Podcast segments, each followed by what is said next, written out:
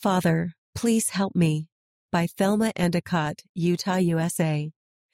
At the moment we watched the actor portraying Jesus Christ descend from the heavens, I knew that the Savior was the answer to my trials. In July 2021, I had the blessing of working as an extra in the new Book of Mormon videos, filmed in the mountains east of Springville, Utah, USA. We were filming scenes that occurred following the great and terrible destruction. See 3 Nephi chapter 8 verses 11 and 12 in the New World, which attested to the Savior's crucifixion in the Old World. During filming, my brother Byron lay in a hospital bed in California, USA while my newborn granddaughter lay in a hospital bed in Salt Lake City, USA.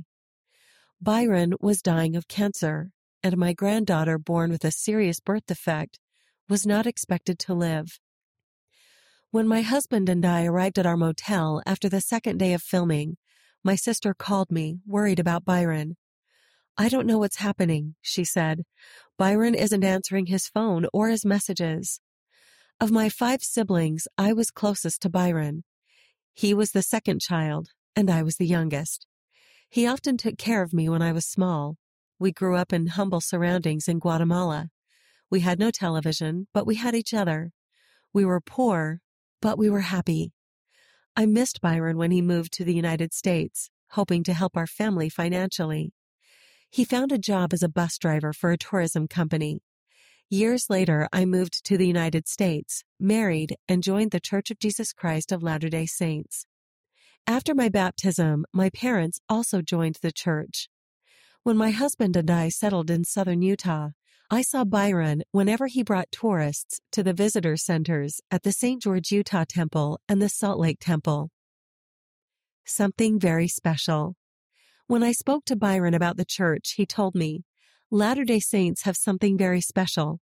When I talk with people at the visitor centers, I can see that they are good, friendly people. He agreed to meet with the full time missionaries, but he was always working and almost never home.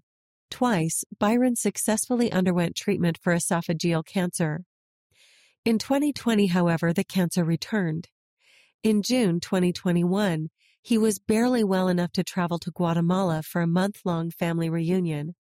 Our father had died earlier that year, and our mother had passed away in 2015, four years after they were sealed in the Guatemala City Guatemala Temple. Seeing his siblings one last time was Byron's final prayerful wish. Two weeks after he returned to California, he was hospitalized. Now he lay in a coma.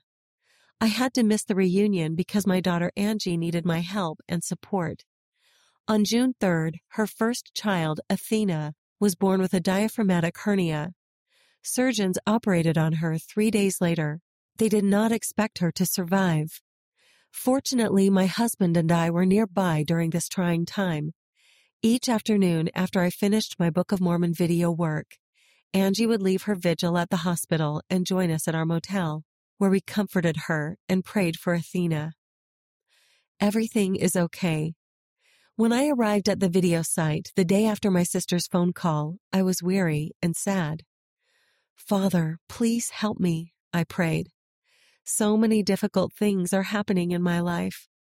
Before the actors and extras gathered to film the scene where the resurrected Savior descends from heaven, see 3 Nephi chapter 11 verse 8, we were told to think about him and what he means to us. As I tried to concentrate on the Savior during the scene, my thoughts turned to my family. In my mind, I saw my father, my mother, and Byron. At that very moment, I heard Byron's voice. Everything is okay, he said. I am all right. I felt such hope and comfort, as if I really were in the land bountiful when Jesus came to teach and heal the people, showing them his body. I knew that he was the answer to my trials, that he and the Father were there for me, and that things happen for a reason. That night, I learned that God had taken Byron home. I'm grateful for the faith I have that I will see him and my parents again. I'm also grateful that God heard our prayers for Athena. After she spent 88 days recuperating in the neonatal intensive care unit, we finally brought her home. Many of us participating in the new Book of Mormon videos felt the Spirit and a strengthening of our testimonies. As I think about that experience and look to the future, I ask myself, Am I doing all I can to prepare for the Savior's second coming and to be worthy of his presence? Taking part in the videos was a great blessing in my life. I know that others will also be blessed as they read the Book of Mormon and watch the Book of Mormon videos. Read by Emily Flegel Gubler.